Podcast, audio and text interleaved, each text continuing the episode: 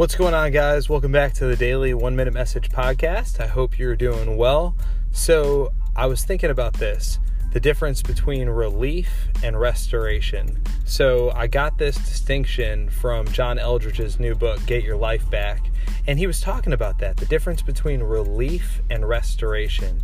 Relief would be like, you know having a having something you know you shouldn't eat just because it takes helps take the edge off or maybe having an extra glass of wine or something like that. It's a temporary relief or just you know kind of binge watching a show. And again not that watching a show or having a glass of wine is wrong in and of itself but it's that that's relief. It's not really restorative.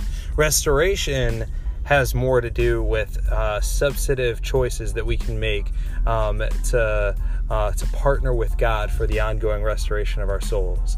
So, spending time lingering in His presence, spending time in God's Word, um, spending time developing and cultivating true close relationships. I mean, those are those things are restorative and have long-term wonderful effects. So, relief or restoration um, look at your life right now and, and without judgment without condemnation where are you seeking relief and where are you seeking restoration and how can you make a conscious choice to choose more restoration? Have a great day and if this podcast is helpful to you uh, share it on social media rate rate it and review it on itunes and uh, that'll help get the word out. Have a great day and god bless